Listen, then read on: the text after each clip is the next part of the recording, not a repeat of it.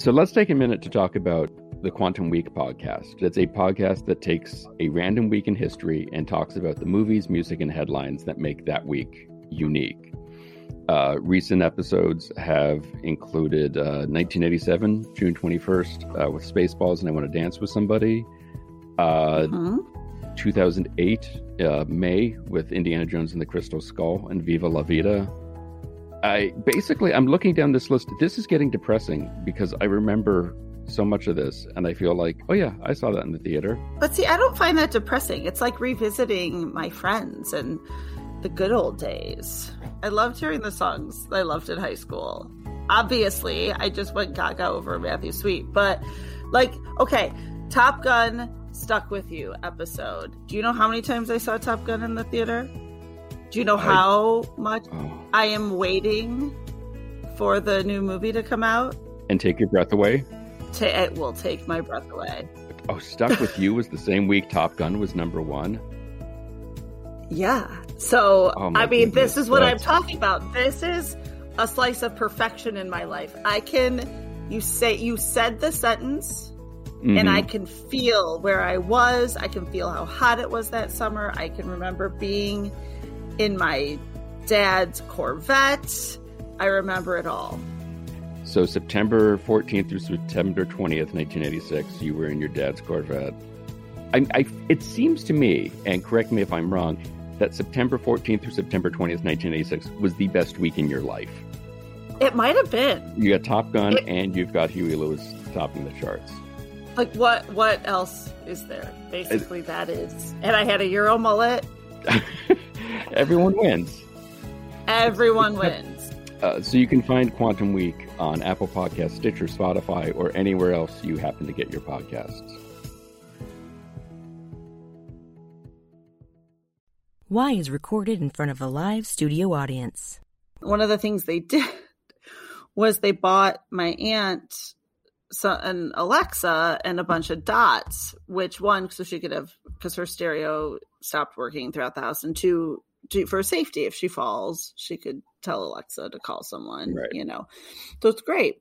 And they've right. been using it a lot. But what's happened is now the Alexas have like sucked all the Wi-Fi. So my dad came in for the weekend and he wanted to watch mm-hmm. Netflix downstairs and it was a whole big thing. And then there's all the devices, everybody. So that's why I was like, oh, the Alexas, they've got to unplug them. So I had to run down and. I see.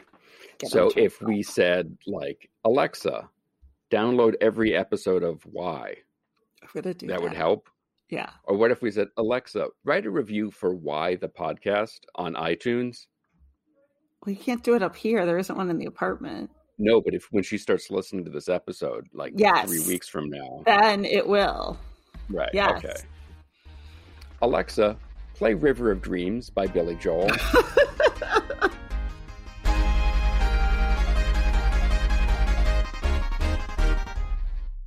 This is Why, with your hosts, Heidi Hedquist and Luke Poling. I mean, I guess you could have. What, what would you prefer, Alexa? Play Big Shot by Billy Joel better. Yes, I love Big Shot. Are you kidding me? They were all impressed with your Halston dress. Hello. That's true. and the people you knew at Elaine's. Yes. It's like he's speaking to me. I know. Um that one and um oh my god. Scenes from an Italian restaurant. Mm. Alexa, play Downeaster Alexa by Billy Joel. right? No. it's just it's true. Alexa should be like, I had to grow up with all that music. There's no way in hell I'm playing any of it. Alexa, play Miami 2025 by Billy Joel. oh. We have to stop saying their name. Like the, the kids even now just call her Lexa when they uh, want to talk oh. about it and be like, "Oh, ask Lexa to play it," because they know if you. Well, the the best is well. First of all, my aunt spells it, so you know, so it doesn't. Oh. But the other thing that's hilarious is my mom had not watched Schitt's Creek yet, and so they've been binging Schitt's Creek and loving it. Mm. And my mm. mother fully embraced that which we already knew, which is her Moira. She's Moira Rose. Incarnate, like beyond. And I am obviously very clearly Alexis, but Right. they'll talk about it. And my mom will say things like, she even has your mannerisms and that Alexis. And then the Alexis are going off because they're talking about Schitt's Creek. I think if Catherine O'Hara really wants to make some coin, she should get in touch with Amazon and see if she can't record all the words and yes. pronunciations so you can have Moira. You know, I'm I'm a little bit tired of the baby it's cold outside Me stuff, too. Me too. but I, I like the Just the norm, Uh, just the words. yeah. No, I mean my kids have I've got taught them enough so they can just start crying out at once in a while. The crowing has begun. they haven't gotten to the crowing yet. I can't wait till they get Oh. to the crowing. The crowing is fabulous. Alexa, play This Is the Time by Billy Joel. I'm sorry, what were you saying? Wait, what's the Vietnam one? Oh, Because um, it would be like ducking. is that Goodnight Saigon? Right? Yes, thank you. Alexa, play Goodnight Saigon by Billy Joel. We're gonna have to close this out by Alexa. Play us little piano man by Billy Joel. Oh. All right. Alexa, Alexa, Every time Heidi walks into the room, play Uptown Girl by Billy Joel.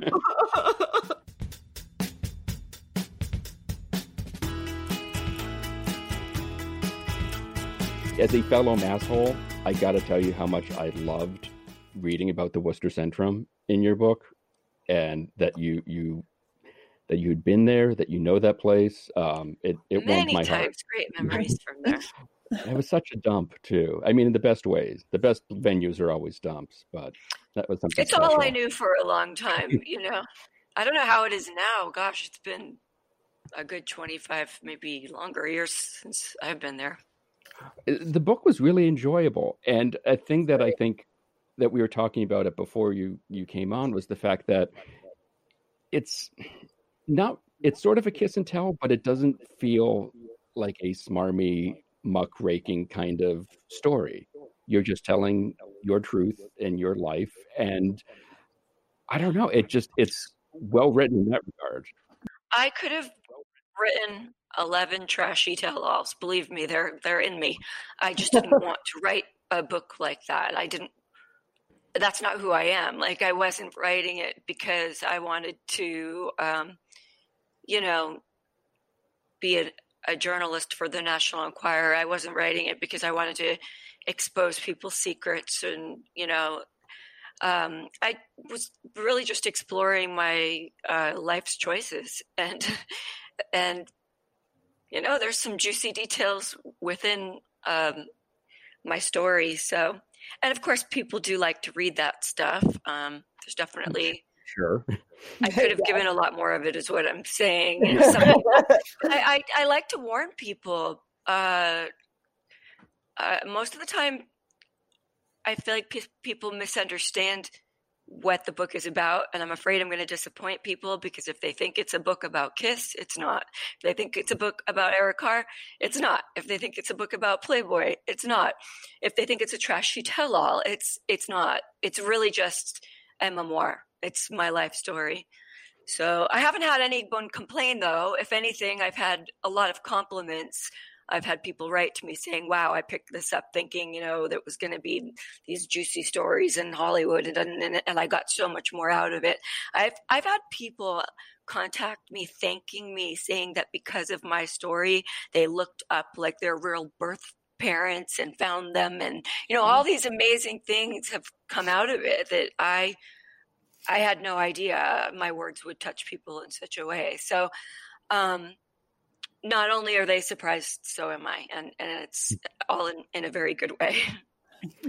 How long did it take you to write it? I mean, it took you your whole life to write it. Two and a half years but- to write it.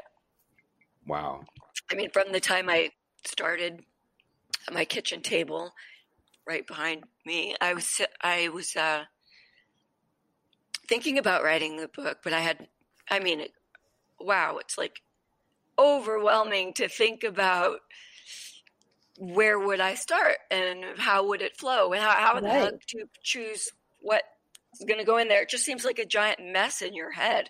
So I just started scribbling uh, like chapter titles and I was being um, self-deprecating and I was that's how I got all my chapter titles. That's they were don't don't do this, don't do that. I was kind of like just being a self-deprecating mood, and then when I saw what I wrote, I thought actually that's that's really funny. I should I should go with it. And uh, a lot of people don't. At first, they glance and they're like, "What do you mean? Don't don't like." That it, it takes them about two seconds to figure out that it's meant to be funny. It's tongue in cheek. It's right. being sarcastic, and and then everyone thinks it's very clever.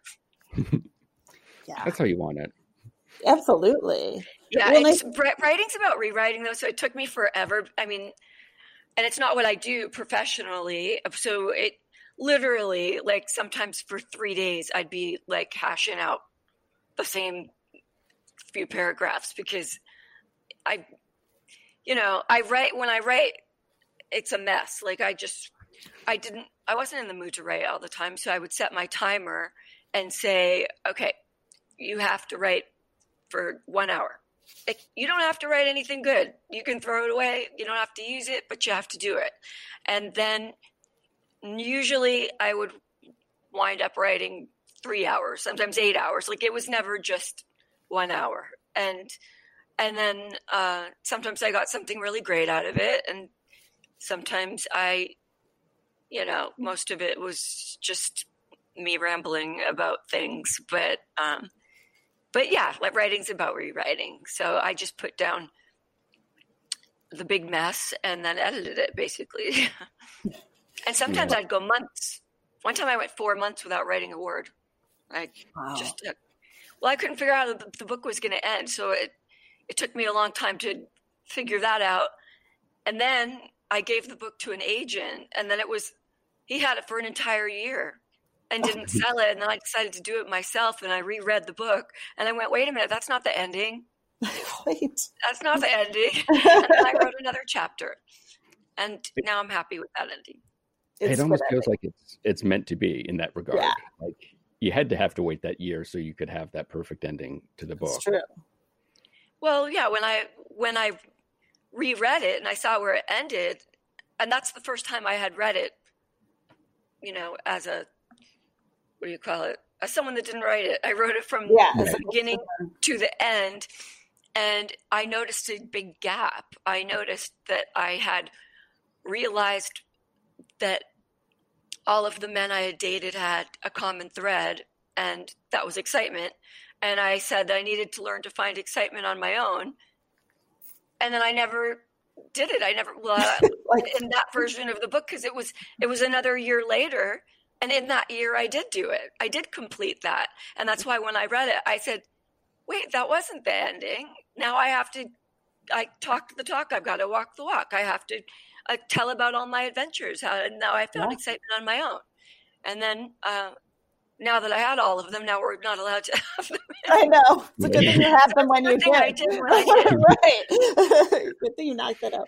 Well, that's one of the things that your book was so fun to read, and so much of what you've done at every stage of your life has been so so many things that I would have loved to have done. Like so much of your path is something that I dreamed about or would want to do. And I think that applies to so many people. And the way you tell your story, it you tell it in a way where if we had met and we were just hanging out somewhere, you'd be telling the story the exact same way. Like well, it's extremely conversational. Of, that's a big part of how the book the book was born because everybody was telling me many years before I actually decided to do it, like decades before, like you should write a book. I, whenever I, I was just out to dinner with people I just met, and I would start telling some stories, just subjects they were interested in. Uh, they were all fascinated and were yeah. always saying you should write a book. And uh, I didn't really take it seriously back then because, first of all, um, it's daunting, and second of all, I wasn't sure I wanted to to reveal things that I would Well, say at a dinner party, you know, to the whole world. Right. You know, I didn't know how I felt about that. Um, and then there came a certain point where um, I didn't care anymore. Like the more that I wrote my story, um, I realized that all of my choices um, were justified because I was exploring why I made them, and that there was always a good intention behind everything I did, and everything, even even you know my breakups um, started with love. You know, they they there there was always like an element of depth to everything that I'm talking about Yeah. and um, for that you know i'm not ashamed because all of my experiences are authentic and um, you know so i it's something i found now that it's published it's it's extremely liberating and freeing Mhm. and what's interesting is, is i I thought i was going to be met with all of this hate and trolling and negativity and i thought i was not going to be able to even check my own social media anymore and i haven't had any i've had nothing but uh, love and support and kindness when i used to get i used to get haters if i posted a picture of my dog so i'm going well where are all those people now Right. and I figured it out. I think that you know, when you know who you are, it makes it really difficult for somebody else to tell you who you are. And just last night, I had an a long message from a fan, very upset about, uh, you know, he posted some pictures and videos of me, and he was upset that uh, other people weren't commenting and supportive the way he thought they would be, and you know, he was upset that some I don't know, girls had said some rude things to him. And I, I, I just ran back and I said, let me give you a piece of advice. Post what is representative of yourself and don't look back. I said, the day that I stopped looking for haters is the day I stopped having them. Yeah. Mm. That's true. One of the themes that runs throughout the book is, and it's clearly something you're still dealing with and, and handling, is Eric Carr's relatively sudden passing. And that, you know, I think you said in the book, I know you've said in other interviews that he was sort of your soulmate, the one of the loves yeah, of your life. it, yeah, it, he was my soulmate. And that's, it's been, um, yeah, it's been the most difficult thing about being me is living without him. Yeah. uh, for sure. It's something that I've never gotten over, and uh, uh, I've collected uh, a lot of followers who are mostly widowers because my audience is mostly male. Um, people really do, uh, you know, relate to my experiences because you know, even though I'm very vocal about it, it's you know, it's not uncommon um, for people to have lost a loved one, especially, you know, it's especially hard when it, it's unexpected and it's at a young age with somebody you were looking Right. forward to sharing a life with. And um, I've had a especially like strange existence because of, um, you know, no, no matter what I accomplish on my own, whether it's you know, and my acting, my modeling, being a plumber, it overshadows everything I've done in my life. Um, and I, I have uh, a love hate relationship with that because part of me is really proud, um, you know, that I can represent him when he's not here. Uh, when, you know, I'm able to carry the torch and keep his memory alive and all that. Um, I'm happy he has me to do that.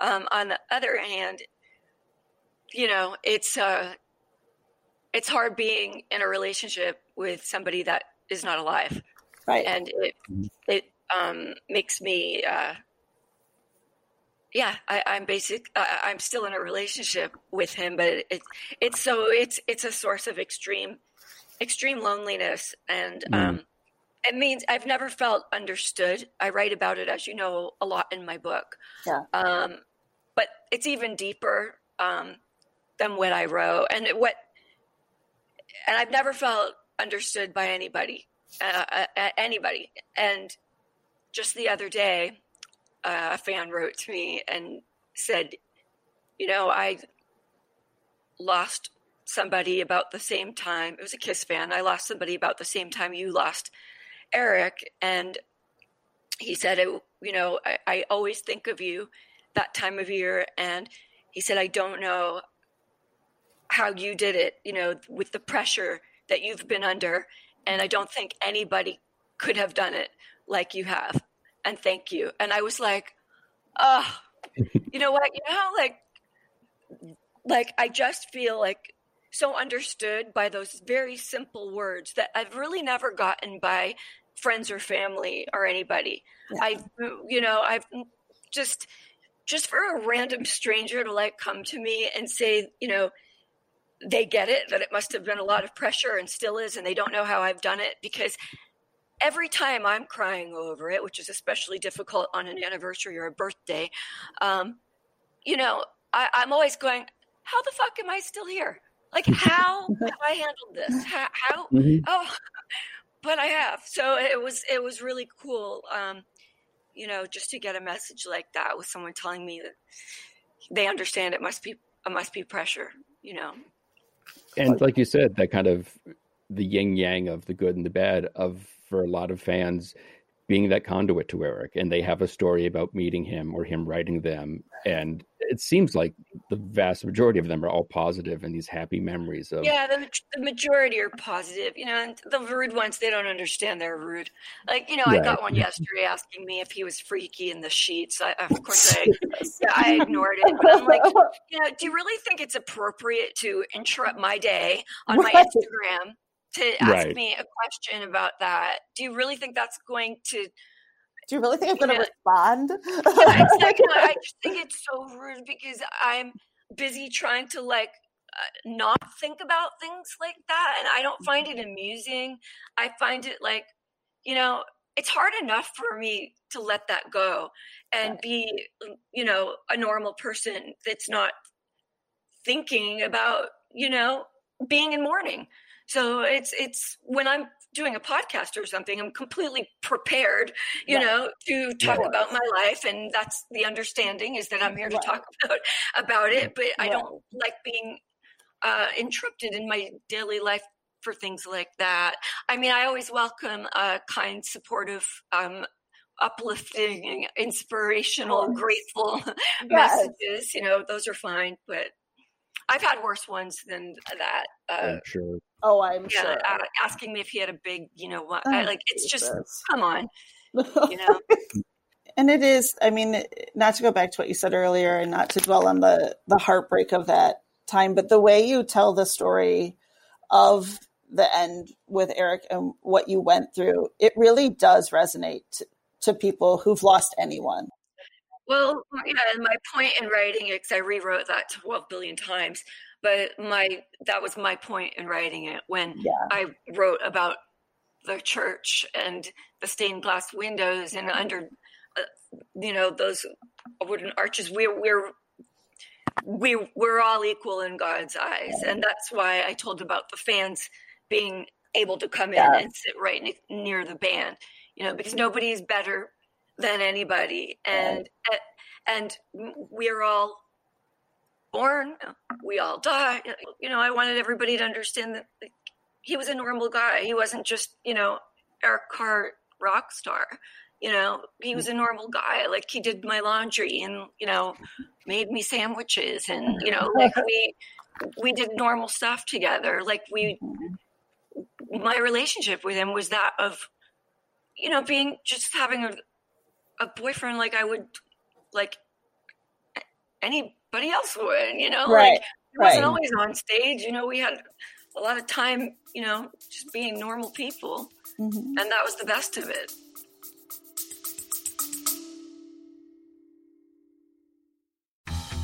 I'm comedian David Race in Los Angeles. I host a celebrity filled paranormal talk show like no other. Monstrosity has great guests answering weird questions. You won't believe the combo of celebrities and paranormal experts who've been on this show.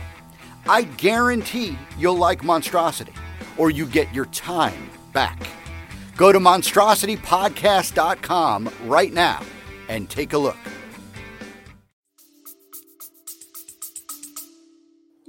Let's move on to some other stories that are in the book. Um, and you kind of gloss over it a little bit um, when you talk about shooting your layout for Playboy, saying that it wasn't a big deal. Did you ever have in your mind uh, sort of the not the I'm naked and someone's taking pictures, but I'm naked and someone's taking pictures for Playboy? Did you sort of have in the back of your mind the what this could mean for you as far as your career and yeah, you're becoming sort of an icon? Um, yeah, I mean, I knew it was it could hurt me, but I also knew it could help me.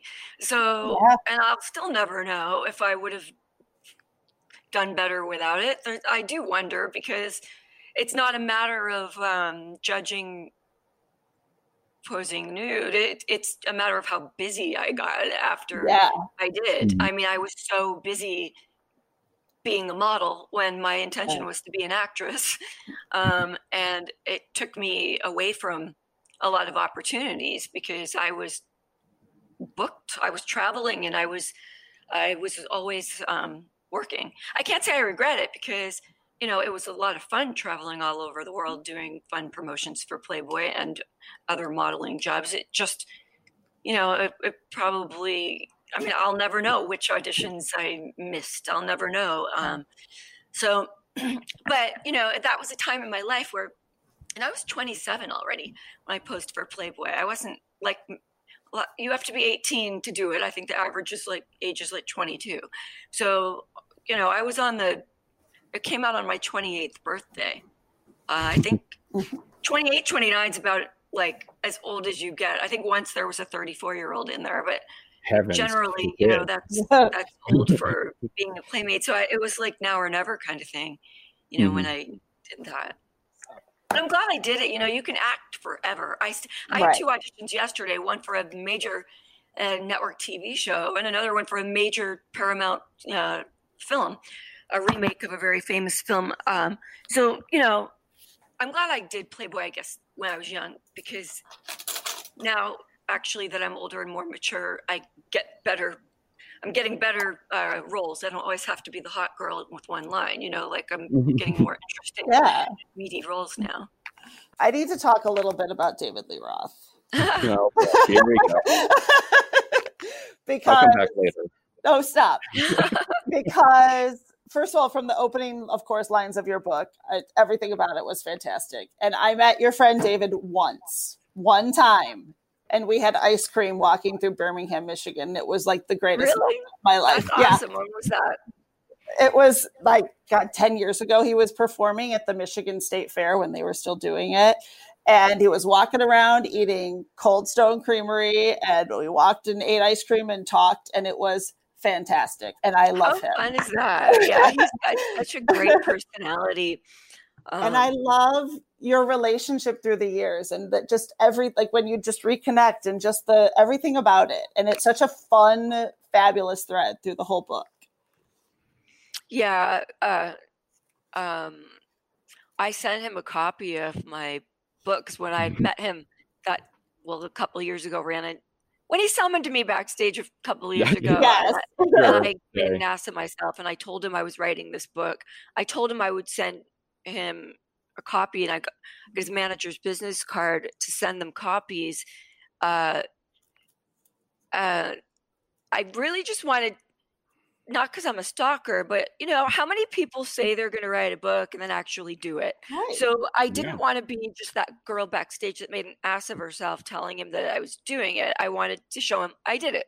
So um, I, yeah, I, I sent a copy for his manager, copy to him, and then four days later, Eddie Van Halen passed. So bad timing. Um, bad timing. I heard, I did hear through the grapevine recently that uh, you know they they did receive it, but you know things are rough right now. They they'd get to me when they got to me, and I said, you know, I don't need a thank you or anything. I'm glad to know it was received. I hope it cheers him up, but totally understand that things are really rough right now, and I don't need any acknowledgement or thank yous. I I just really wanted him um, to see it because it is very flattering uh, to him and it's fun and and and I hope he enjoys it and what timing though of me sending it. I just couldn't ask for worse timing. but it could also, like you said, though, it could also be the best timing because it's something. Um, eventually, something eventually, hopefully. I mean, I, I, like I said, I, I don't expect any emails or calls or thank yous or anything. I didn't even mean to check to see if he got it. I happened to just know somebody that knows somebody that knows somebody that knew somebody yeah. that could ask and they did it without even asking me if i wanted them to so i hope he doesn't think i'm a stalker for asking no it wasn't me one of the things early on in the book um, you mentioned one of your teachers mrs marshall saying pretty face but nothing in the head um how much of that do you think i mean clearly in the book it was a motivating factor for you do you think you needed that kind of kick in the rear end to be to have that I'll show you? Or do you no, I didn't realize at the time it was an I'll show you. I was mm-hmm. just a little girl who was yeah. mortified, and uh, I did not take it as a compliment to be told I had a pretty face and nothing in the head. I was laughed at by all the kids, and um, it made it, it gave it just sent me the message that I was stupid. I didn't hear the message you're pretty. I heard the message you're stupid.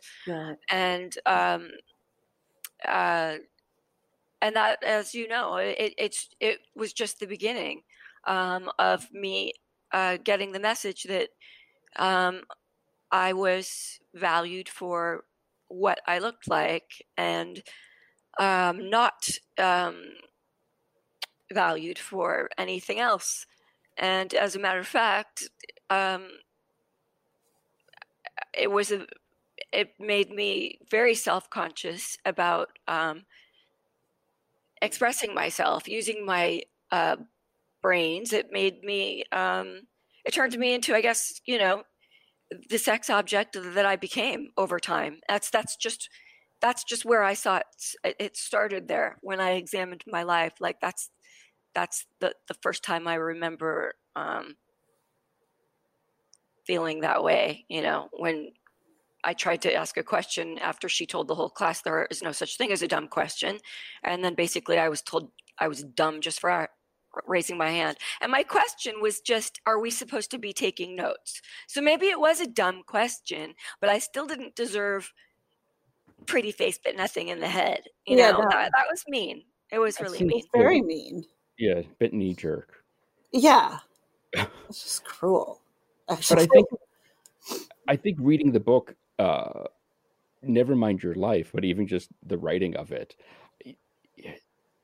you kind of showed her. I mean, between all of your adventures, all the things you've done so far, and there's more to come, but it seems like you you've lived your life with this great abandon. And one of the things we always talk about or ask guests uh, when we interview them for the show is sort of like, what can we learn from your life? And I feel like your story is the most encouraging, positive. Say yes, try things, and you know, stand up for yourself. Right. And I'm I'm glad you get that. I'm still um I, I still feel like it, it's a that's a battle all the time. Mm-hmm. Um, mm-hmm. one that never ends. Standing up for myself, being strong, and uh, trying new things. And um, this, the release of this book is obviously um, when I'm just going to spoil the ending of my book, but I, it was when the pandemic started. It was that week, and I said, I am not going to sit around and wait for shit to happen. Can I swear on your show? Yes. I, did, I, I'm, I'm going to, I didn't get where I am in life, you know, by letting old men in suits make decisions for me. And now is mm-hmm. no different. So I took matters into my own hands. Um, I decided I was going to take control. I was going to self publish. I designed my own cover. I shot it in my living room. I turned it. I I hired Playboy's people. I said, make me look like I'm on the cover of Playboy magazine. I couldn't go shopping. I ordered that bodysuit for 30 bucks off of Amazon. I mean, I, I'm a survivor. like I, I, I mm-hmm. figured it out and I did it really well. And um, and I um, say in the ending of my book that somewhere in this that somewhere in the shadows of the pandemic i see the seeds of something familiar and there's an opportunity and i'll find it. And as i was writing it i didn't realize that that was the opportunity. That was the mm-hmm. opportunity. The uh, the opportunity um, is me sitting here talking to you right now. They it's the the opportunity is for me to finally be carrie stevens.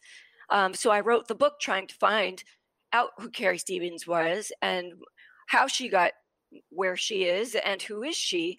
And um, now i get to be carrie stevens and people like carrie stevens. And more importantly i like carrie stevens more for being raw true and unabashed for more information on Carrie or to get signed copies of her book and everything else, go to her website, which is carriestevens.com. You can follow us on all the various socials. Our website is whythepodcast.com and has all sorts of additional stories and videos. It's also where you can sign up for our newsletter. We're also on YouTube if you're into that kind of thing. And don't forget to leave us a review on iTunes, because if you don't, we'll call your mother and tell her that she's completely right. You would look so much prettier if you smiled more. Why the Podcast is part of Mudhouse Media.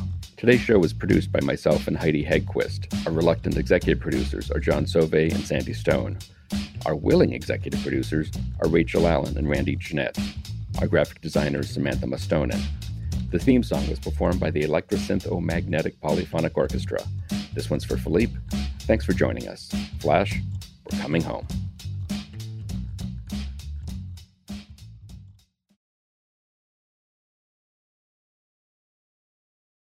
Nigel, is that you? Are you here, Nigel?